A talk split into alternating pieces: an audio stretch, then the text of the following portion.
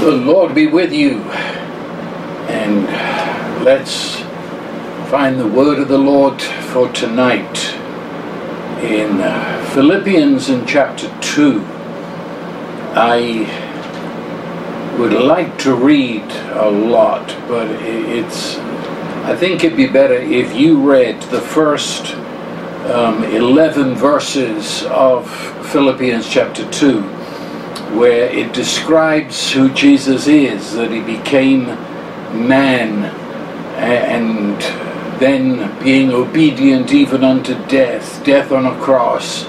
And the Father has highly exalted him, given him the name above every name.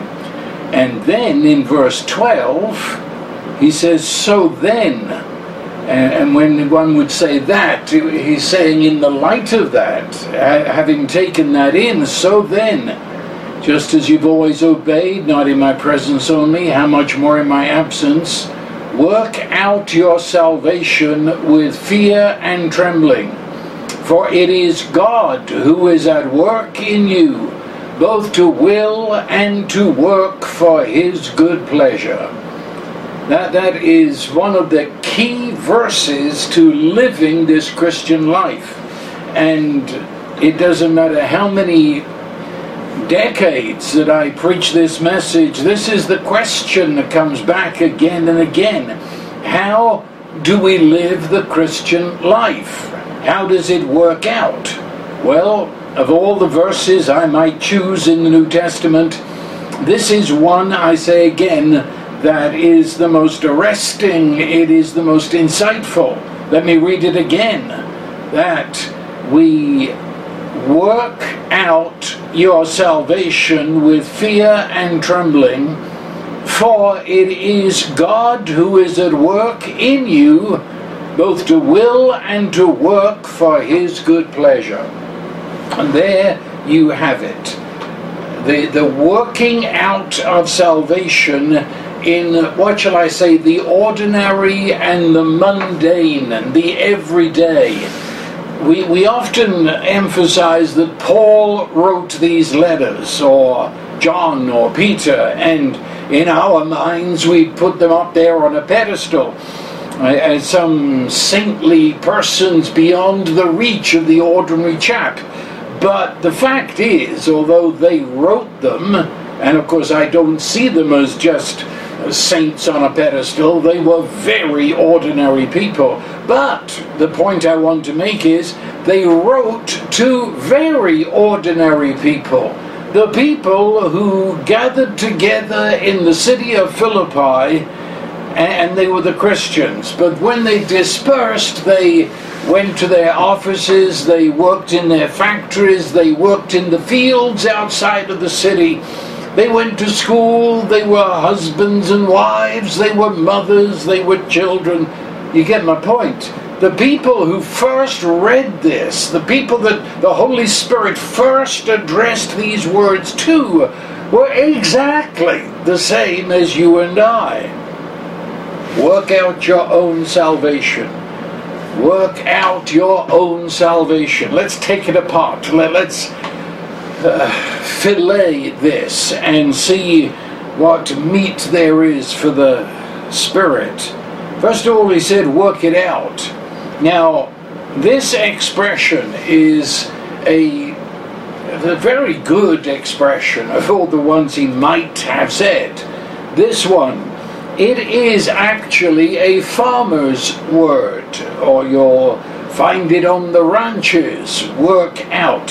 It's, it's a word which was used in those days describing the bringing of seed to harvest, or the bringing of a newborn sheep or a newborn calf to full sheephood, or being a cow or whatever. It, it was it was that art of working out the harvest, however that harvest was viewed. And, and so here you are the one who plants the seed, and then you watch over it and you bring it to harvest where you have now the seed multiplied a thousand times over. That's the word. You work it out. you bring it from seed to full maturity. That's the meaning of the word. And right from the very first pages of the Bible, you get this idea, I suppose, of all the images that are used in the scripture. Sheep and shepherd are the most used, but hard on the heels of that is the idea of seed and growth and then the harvest. That, that's again all the way through Scripture. And right at the beginning of the Scripture, what, what do you have? Maybe you've never really looked at this. Uh, God created the entire earth. But then he did something, and uh, I say this is often overlooked. It says, God, God planted a garden and that uh, word, the garden that he called Eden, the garden of paradise, um, the most blissful place you could ever imagine. But it was a garden in that it had boundaries, it had gates. And, and, and so the idea was God is planting the garden, He is the original gardener and then it says he, he placed Adam into the garden. There's almost a suggestion, if you read Genesis 2 carefully, that Adam sat and watched God as God planted the garden and made it the most wondrous place that the human mind could imagine, filled it with fruit trees of every kind. God planted the garden. Then he put Adam into that garden. That's the first home that is mentioned in the scripture. And having put him in the garden, it says he, Adam, must now keep the garden and tend it. Did you get what I said? God planted the garden, but now Adam has to work the garden and to do so with a watchful eye. We talked about that the other day because the word keep, to keep the garden, he meant guard it, to, to watch over it, and to do so as one would watch over a precious gift. As one would watch over something of enormous importance that has been entrusted to you Keep it, guard it with your life.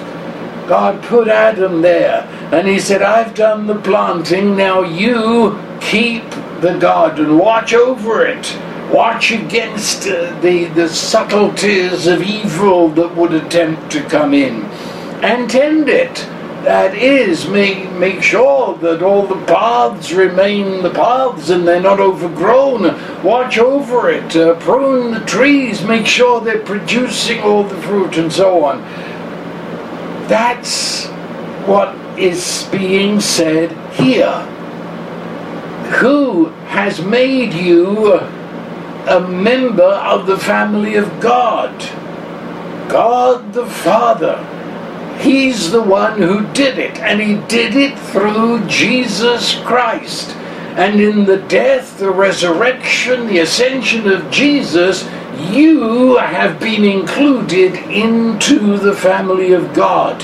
And that seed, if I could say that, that seed of precious gift, that, that, that seed of the life of God, that has been implanted into you has now got to be worked out.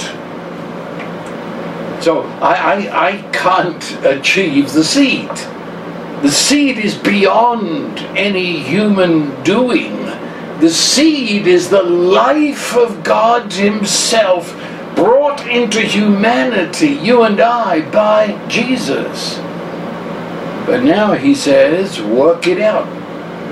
Bring that seed of divine human life that came to you through Jesus, bring it to its fullest potential. And that potential reaches on to the ages of ages.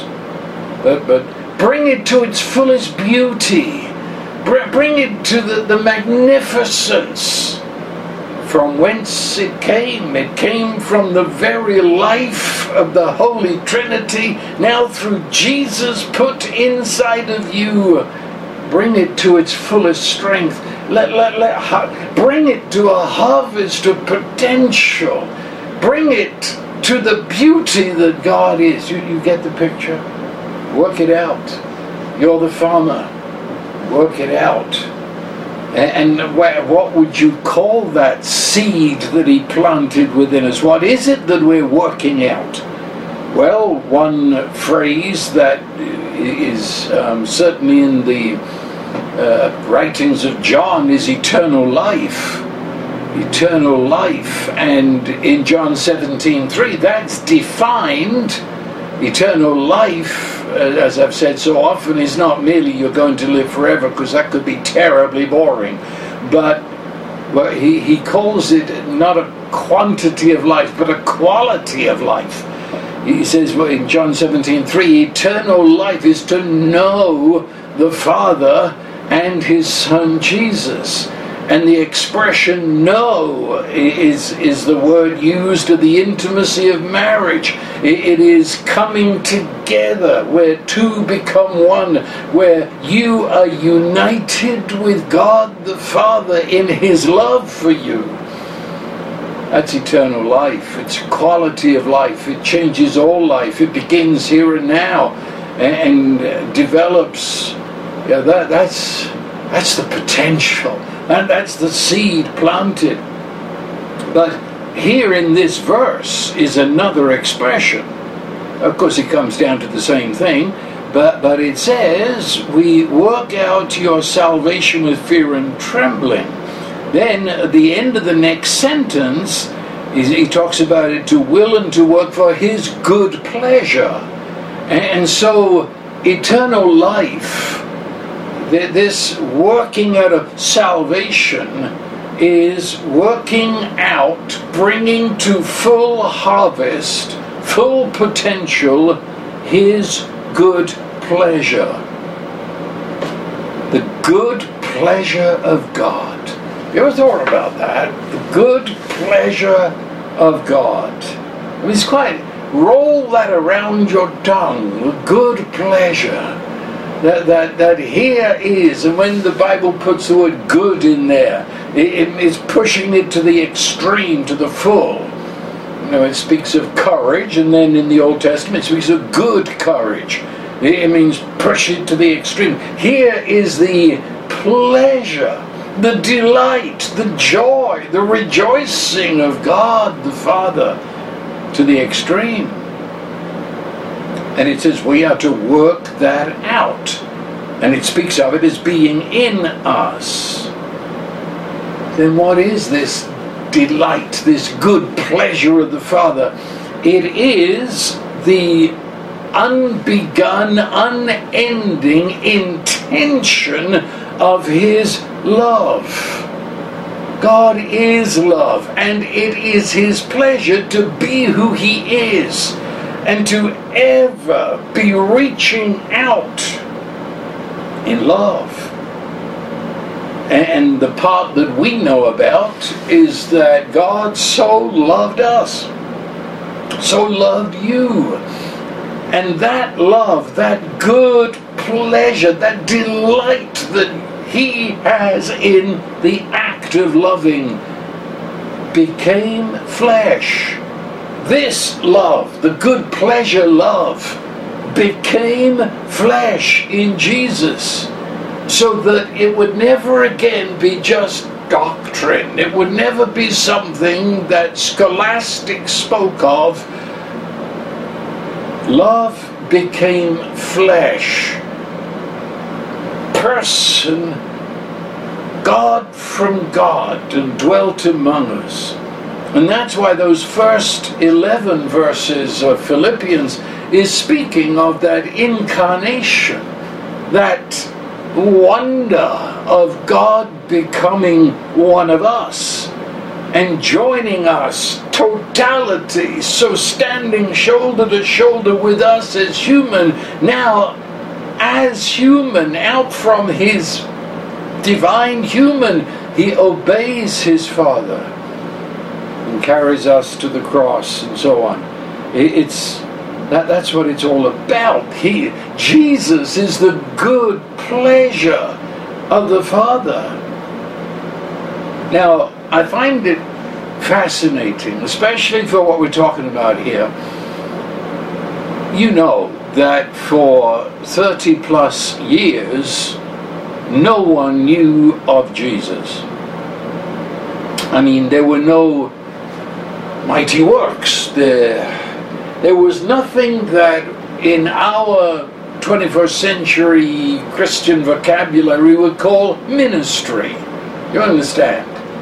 He was a, a boy growing up, and we know just a few hours of that when he went to the temple in Jerusalem. He was a teenager, and a teenager in uh, that culture would start working at around 13, 14 at the most, and he worked apprentice to his supposed father, Joseph, and then he became the carpenter of Nazareth. I mean, that's it. An unknown peasant in the hill country of the Galilee totally unknown except to his fellow neighbor peasants, and they certainly didn't see anything unusual about him because later, when he announced himself essentially as the Messiah, they were so offended. They said, Who does he think he is? He, he's just the carpenter. We've lived with him for the last 30 years. If anyone knows, we should know. So he was very, very ordinary. Mean, he did his work every day, working with the wood, going out to the farms and measuring and putting in doors and gates and fences. The carpenter. And, and when he comes home, it's very ordinary to, to have breakfast, lunch, and dinner, go to bed, you know, go to the well and get the water, and ordinary and he had been to school. I mean, can you imagine being one of the schoolmates of Jesus? But they didn't know who he was. At the end of that most ordinary period, so ordinary there was nothing to write.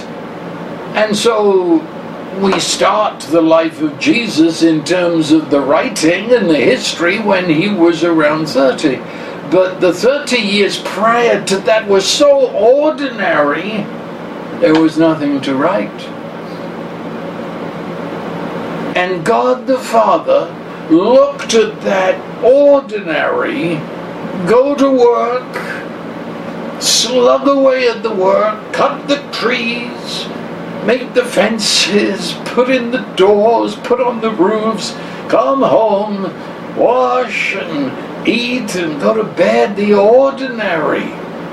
God the Father, when Jesus was about 30 years old, God the Father summed up those last 30 years and said, This is my beloved Son, in whom I am well pleased in whom is my good pleasure. Did, do you hear what I've just said?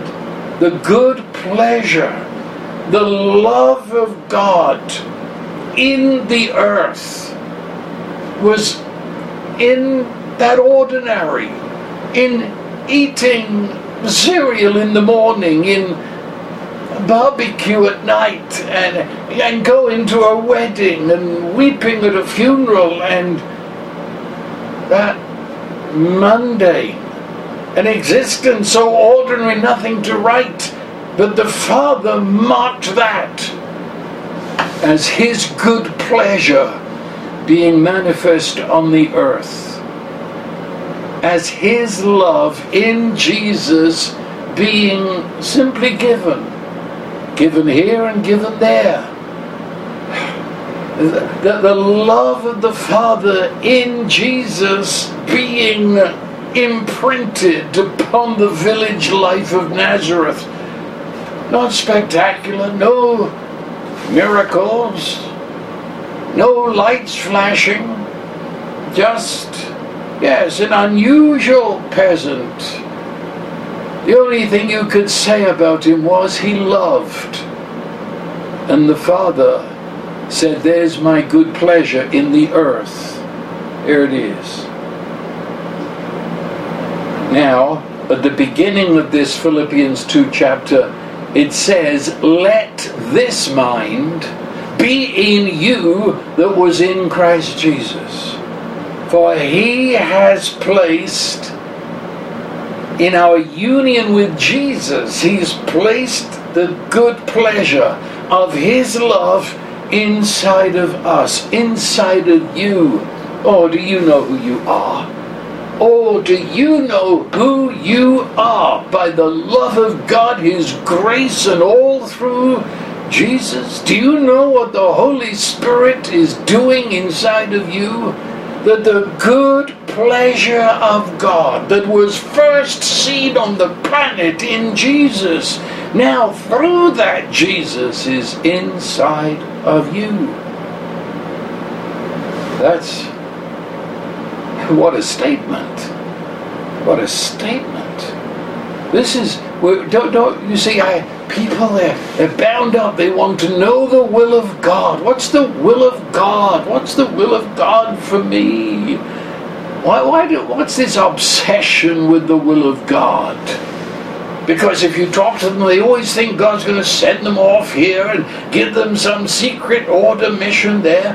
Why? Is it, is it because you're so jolly bored with where you are? And, and you think the will of God must be some exciting adventure, and off we go here, and off we go there. No. Jesus demonstrated the will of the Father was just to revel in His love and give that love away while you're making fences and tilling the ground and drawing water from the well and just doing your ordinary stuff in a third world village where only a handful of neighbors know your name. That's the will of God.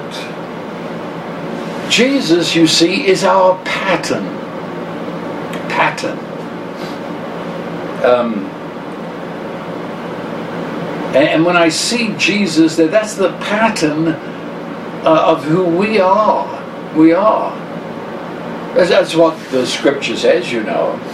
It says that the grand goal of all of this is that you and I should be conformed to the image of Jesus, the Son of God.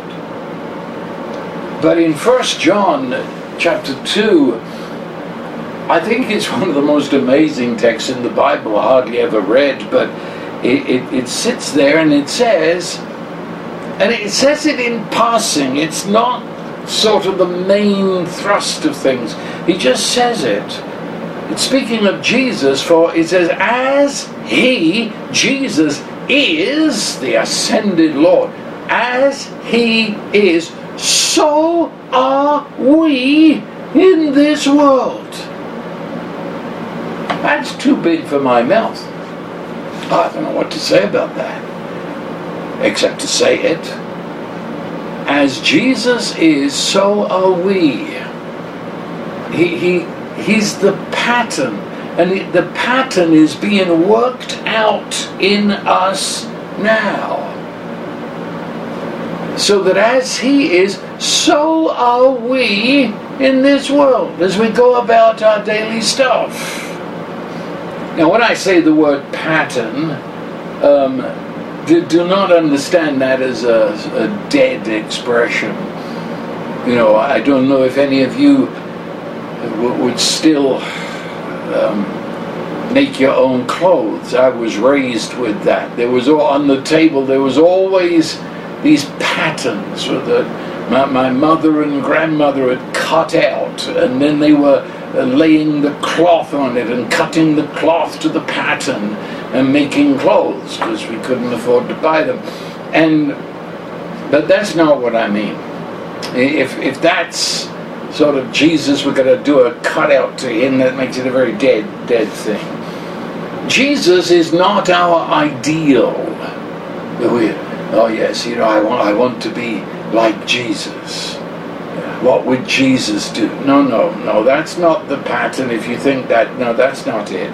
No, Jesus is not our example because that places him up there, removed from us, and, and we, we've got to try and make our life like his, and that doesn't work. You should know that by now. Jesus is not merely um, the superhero of the Christian faith. No. What do I mean by pattern?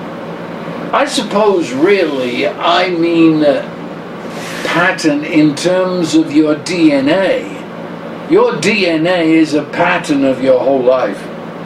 And, uh, you, you grow into it, and your DNA is, is sending off triggers of, of what you become.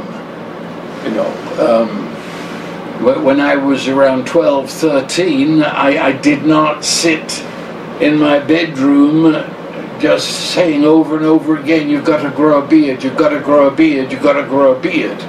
Um, actually, I didn't think much about it at the time, but in, in that inner pattern of my humanness and my specific DNA Malcolm humanness, suddenly it was triggered. My, my body was given directions to grow beard. And, I looked in the mirror and began to realize it was coming.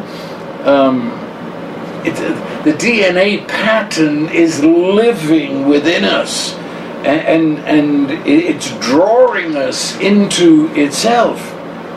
Well, if you can handle this, Jesus is that living pattern. He is the DNA of you and I now. That's what we mean by born again. The Holy Spirit is actually within us and He's reproducing in us the very life of Jesus. So, so that the uniqueness of Jesus is now being seen. What can I say?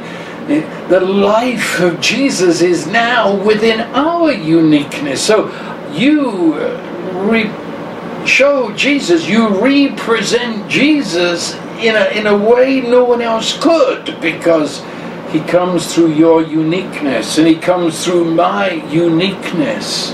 And He is the life of our life and He's the pattern of our life. And He is the one that we are growing into. See, the word sin, in many respects, it's an unfortunate word because the only time you'll ever really use the word is in a religious context. You know, you won't find it much used, shall we say, in the grocery store. It's, um, it's, it's, it's one of our words. You start using it when you become a Christian. And that, that's why it's unfortunate because it's never been updated. We don't really know what the word means. And I'm not going to give a whole hour on that, but very quickly, all have sinned, says Romans 3.23 and fallen short of the glory of God. Fallen short. Um, sin, actually, the word, just speaking in a few minutes, uh, the, the word means to fall away from, fall short of the pattern. Um, I missed the mark. I, I was created for this, yes, glory, where I, a creature, would be joined to the Creator, the, the Holy Trinity family, and that joining would be in and through Jesus. And we fell away from that. We lost the pattern, and, and the pattern that we picked up from the devil, of course, was a phony pattern you, at the end of it all, it doesn't work, and at the end of it all, there's nothing there. You, you've, you're without form. You, you've lost the pattern.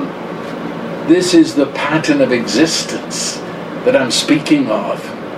Jesus, not someone as an historical figure or a superhero to try and imitate, but Jesus alive now. And he's in me through the Holy Spirit. And, and he's the pattern of today, this hour, and all my futures. I'm being drawn into that life, conformed. So as he is, so am I in this world. That's the good pleasure of God. Jesus is the pleasure, the good pleasure. And in the ordinariness and in the mundaneness and in sitting at your computer doing your work in the factory floor, doing the job as you're in school studying, and it's all so seemingly mundane until you realize it was this mundane, ordinary that God Himself came into as one of us and there began to exhibit the love of God. And now He's in us, in our world. The world of relationships, the world of friendships, the world of marriage, the domestic world the world of our co-workers, our co and fellow students, the world of bosses, the world of employers, employees, the world of professors and teachers. Look, the world. Why do I emphasize this? Because increasingly I find this, yes, I'll use the word, it's a poison. This idea that to be anything, to understand anything that the scripture's talking about, I have to be famous. I've got to have all these gifts, and we list the ones we know we want. And they're all those that demand spotlight, stage. We, we think of a successful church if they've got the right spotlights, if they've got the right PA system, if they've got the right orchestra and choir, and the, the pastor leaps on the platform like a Johnny Carson. I, I'm sorry. Because that sounds as if, oh, I'm just saying that's phony. No, I'm not.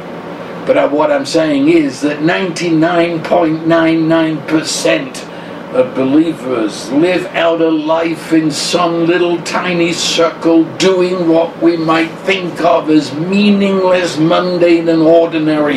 Yet it is there that God delights through Jesus Christ to live his life in you. And in all the stuff that happens in such a ordinary situation, that's where his love is seen. That's why he said, go into all the world. Go into all the world and proclaim this good news. Well, you could put it, go into your world. And of course, yes, it's more than possible the Holy Spirit will send you off into the world where they've never heard the gospel. Yes, of course, that's possible. But for so many, many, many, those of you who listen to my voice, you feel you're stuck where you're stuck. And here it is. It's got to be something more exciting, so I've got to find the will of God. This couldn't be the will of God. Oh, yes, it is will of God, clean out your refrigerator. The will of God, do your laundry, you see. Will of God, weed the garden. Because it's in that mundane that we're joined to the heart of the Holy Trinity. That's what God chose to do when He became one of us. So we go into, shall I say, our garden out on the place where God has planted us. And there we work it out. Right there, in that place where, where God put Adam, now where God has put you, for the present anyway, because uh, we've no idea where He might take us off, but where, where you are now, where you are now, in our world, your world, my world, that's where we work it out. We bring to harvest this good pleasure. Good pleasure. And you become part of this eternal God love, incredible love, right there in the ordinary, mundane place that you find yourself in. You have no idea where you fit in the great purpose of things. Let me. There's a, there's a story in the Old Testament. There were two women, and they are going through blazing hot rock and sand. And they're, they're on a mission. One is going back home, and the other is determined to become what? A refugee in the place this other one calls home. And they finally come to the home. The home was called Bethlehem. The one was called Naomi. She had gone to Moab, and there she'd lost everything husband, children. And this other one is a Moabite not exactly welcome in the land of Israel or Bethlehem, but she's determined to be there because she was married to one of the sons who died. And I said they lost everything, they came back penniless. Naomi and Ruth. Ruth goes out into the fields because they didn't hand out food stamps in those days. They gave you permission to go into someone else's field and pick up what was left over if you couldn't work. And obviously, these this couple of women were so dirt poor.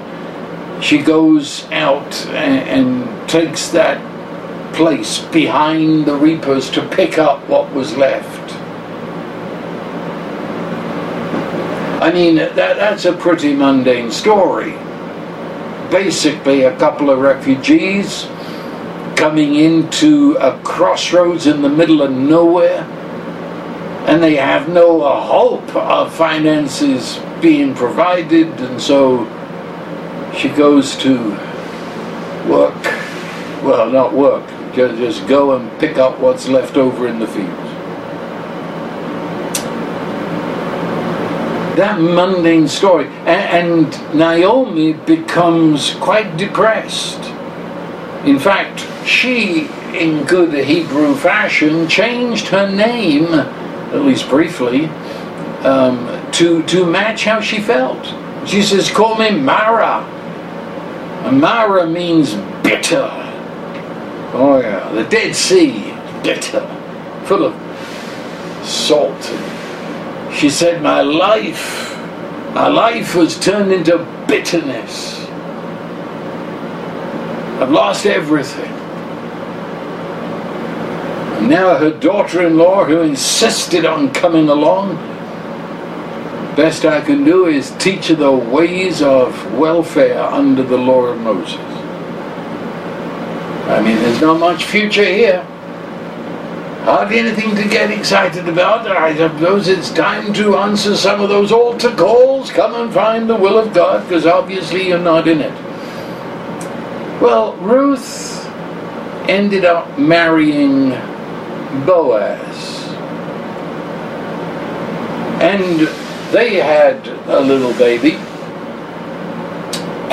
And they placed the little baby in Naomi's arms. Uh, grandchild, and she died a happy old woman.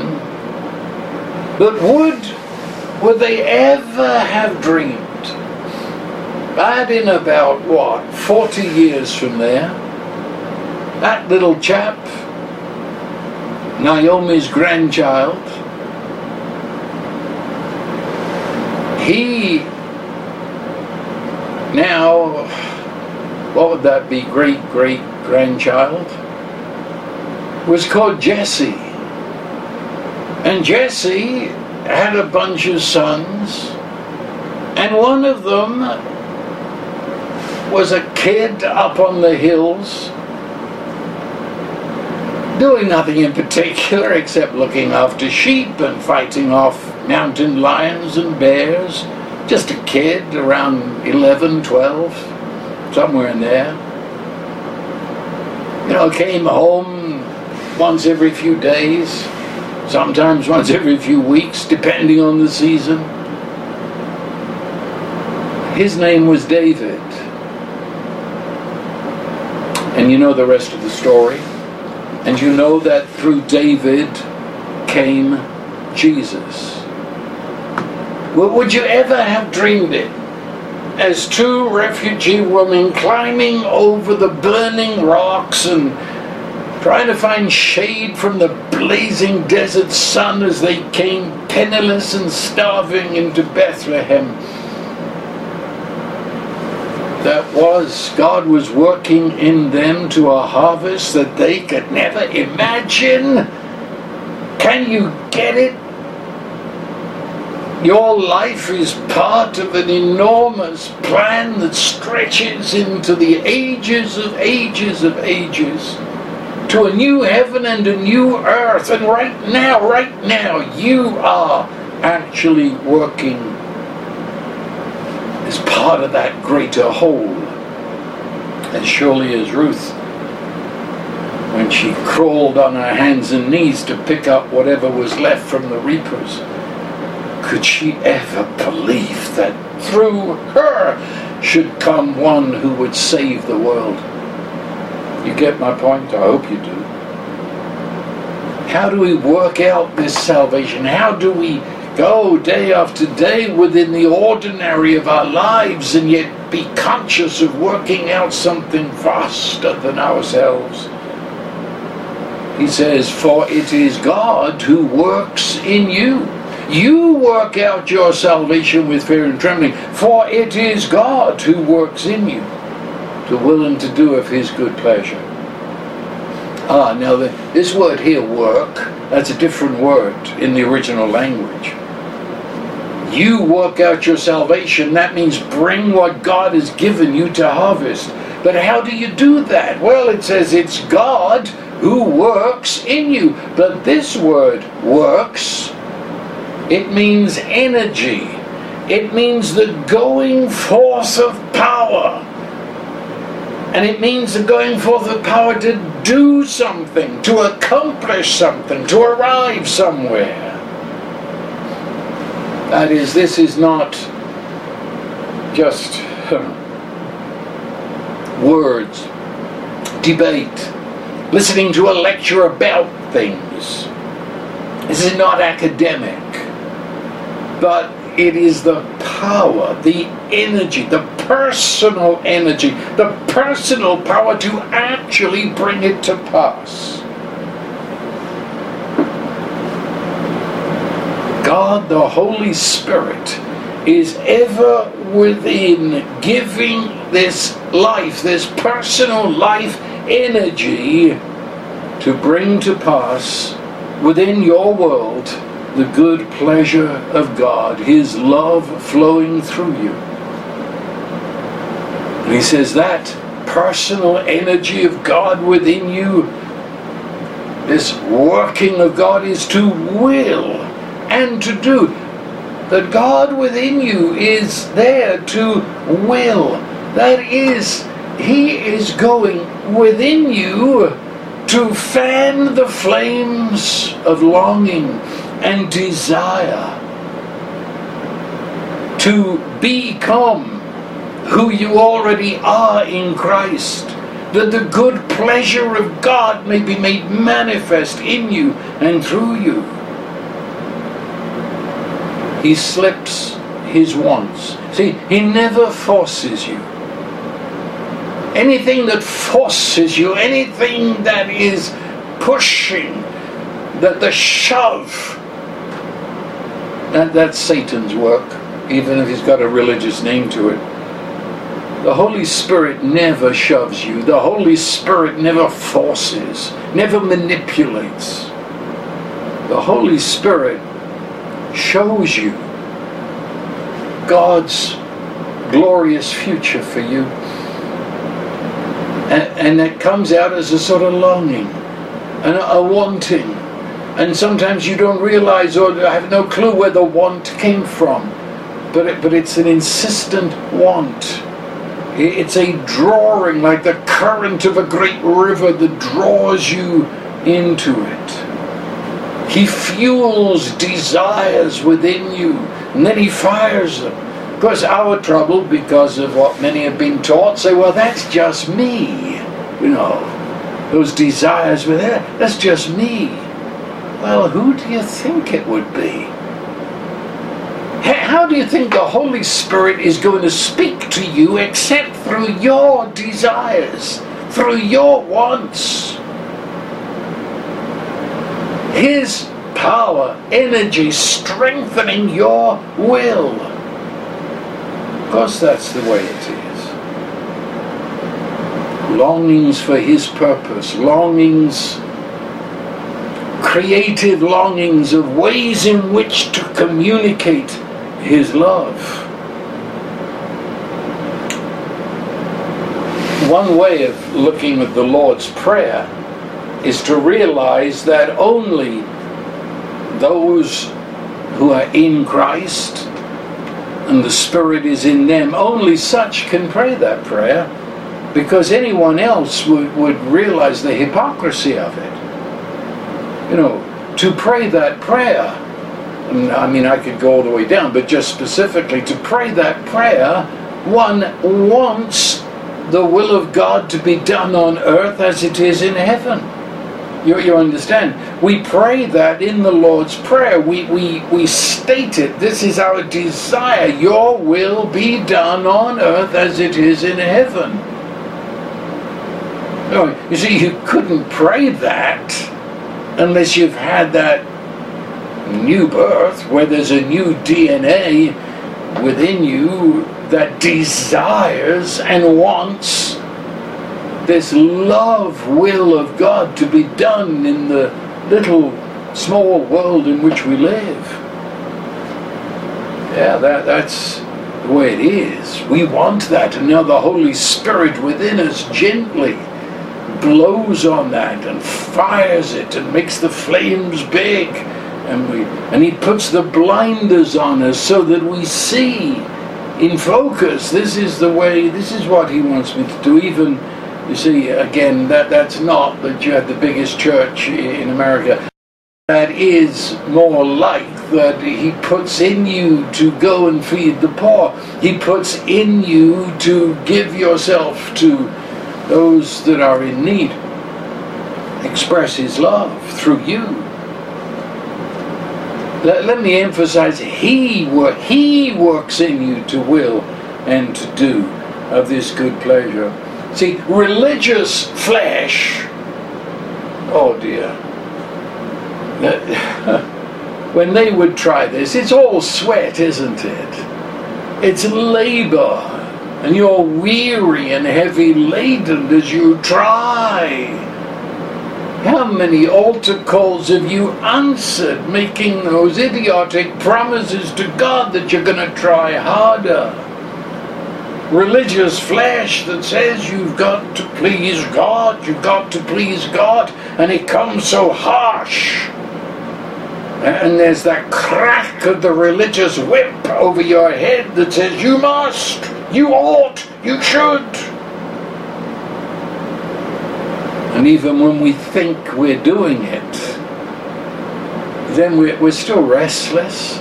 There's that nagging question Have you done enough? Have you done? Did you read your Bible enough last week? Did, did you pray enough? This, week? there's no peace. There's no joy. This is slavery. No, no, no. I'm not talking about that. Lord, save us from that. No, this is He works in you to will and to do of His good pleasure. The Holy Spirit within you, gently, always gently fans, our desires, our longings, our yearnings, always throws light upon opportunities of expressing the love of God. And always with peace and always with joy. We are drawn into the energy field of the Holy Spirit. And He puts us into situations where the love of God can flow through us. Yeah, and of course, to not only to will, but to do is the older translations. This translation puts again to work, and is right, it's the same word. The whole God works in you, expends that energy within you to will and to work of his good pleasure. There's a lot of this energy word here, a lot of power word. Why? Because our life I come back to it. This is it. This is what the whole text is about. Our life is caught up in His life. And the results of that in our behavior is the fruit of the Holy Spirit. And we're back to working out the harvest. God at work in us produces the fruit of the Holy Spirit.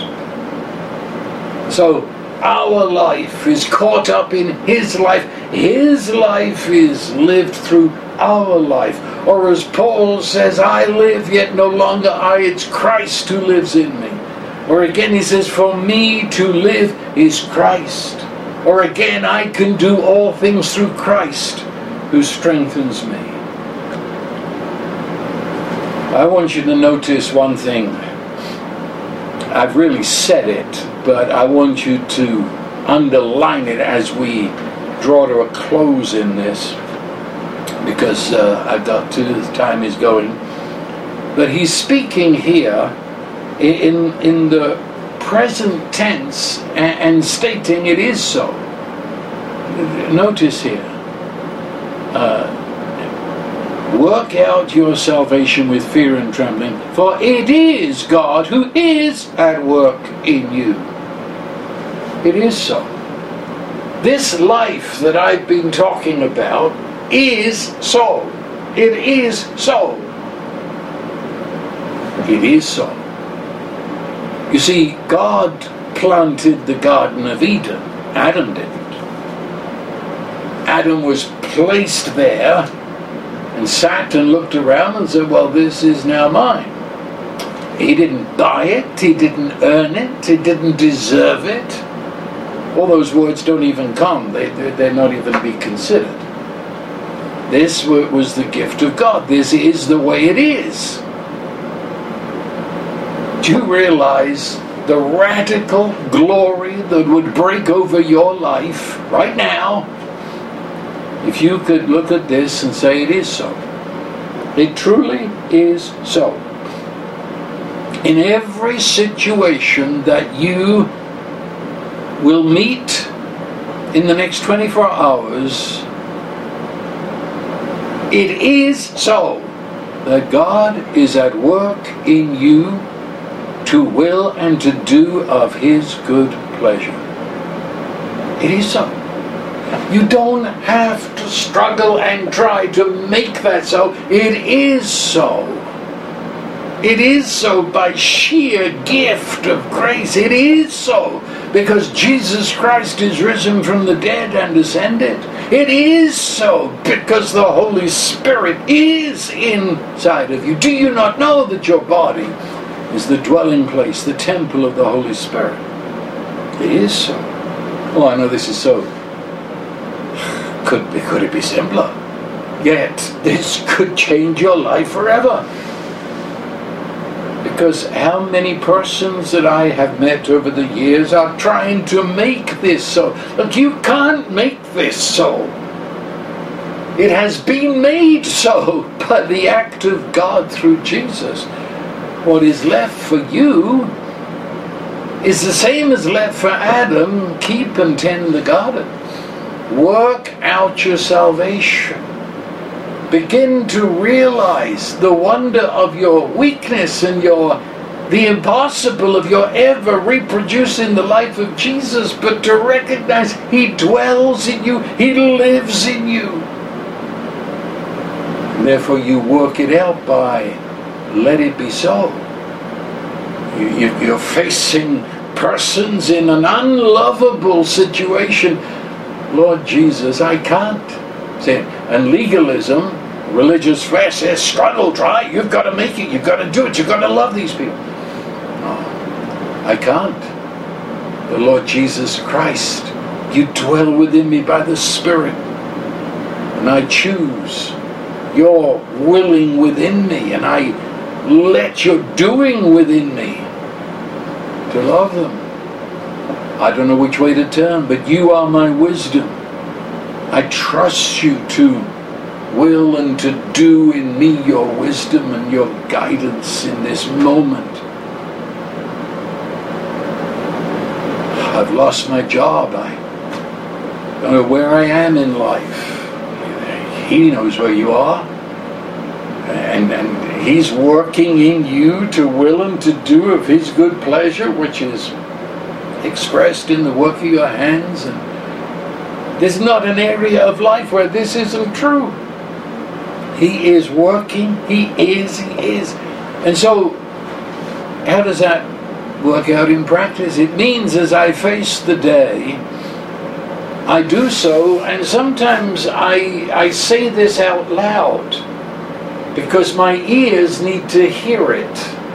You know what I mean? Not only your, your mind silently, but you say it and your tongue is the rudder of your body guiding you like a ship.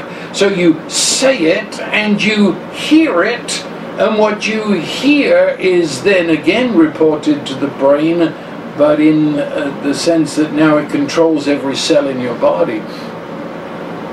And I, I, I approach the day and I, and I say, This day, in all the people that I meet, in all the events that shall come through this day. I give thanks to you, God the Father, through God the Son, Jesus, through the Holy Spirit, that you are, you is, working in me and through me to bring about your good pleasure. And I might repeat that throughout the day as I face life as it unfolds. And at the end of the day, there are often I look back on the day, and if I have any doubts at all, I will say it in that event, though I can't see how. And that event, I certainly can't see how. But you were and you are working in me and in that event that involves me to will and to do of your good pleasure. And as you get used to that, get used to the idea I live, yet not I, it's Christ in me. And as you recognize every day is the opportunity for Christ in you and you in Christ to live, get used to it. A little granddaughter, what is she now? Just three years old, Julianne. She was up here the other day and we were in the office, sort of. She was playing, and Nancy was playing along with her, but Nancy had to leave for a few minutes, and so she just left, and Julianne didn't see her going. And then she realized Nancy wasn't there. And so she said, Where is she? I said, She'll be back in a minute. Little Julianne looked at me and said, Well, I guess then it's now just you and me. and I realized when it comes to life and working out this salvation, it's just you and me. Just Jesus through His Holy Spirit in me and me in Him and here's the day, Lord Jesus. I guess it's just you and me. For me to live is you, and for you to live is in me and through me. Well, I suppose there's a lot more I could say, but the time is gone. And so now, the blessing of God, who is Almighty Love, the Father, and the Son, and the Holy Spirit, rest upon you, work within you to will and do of His good pleasure. That your life might become a river of divine love into the world that you call your world. So I bless you and declare that is the way it is. Amen.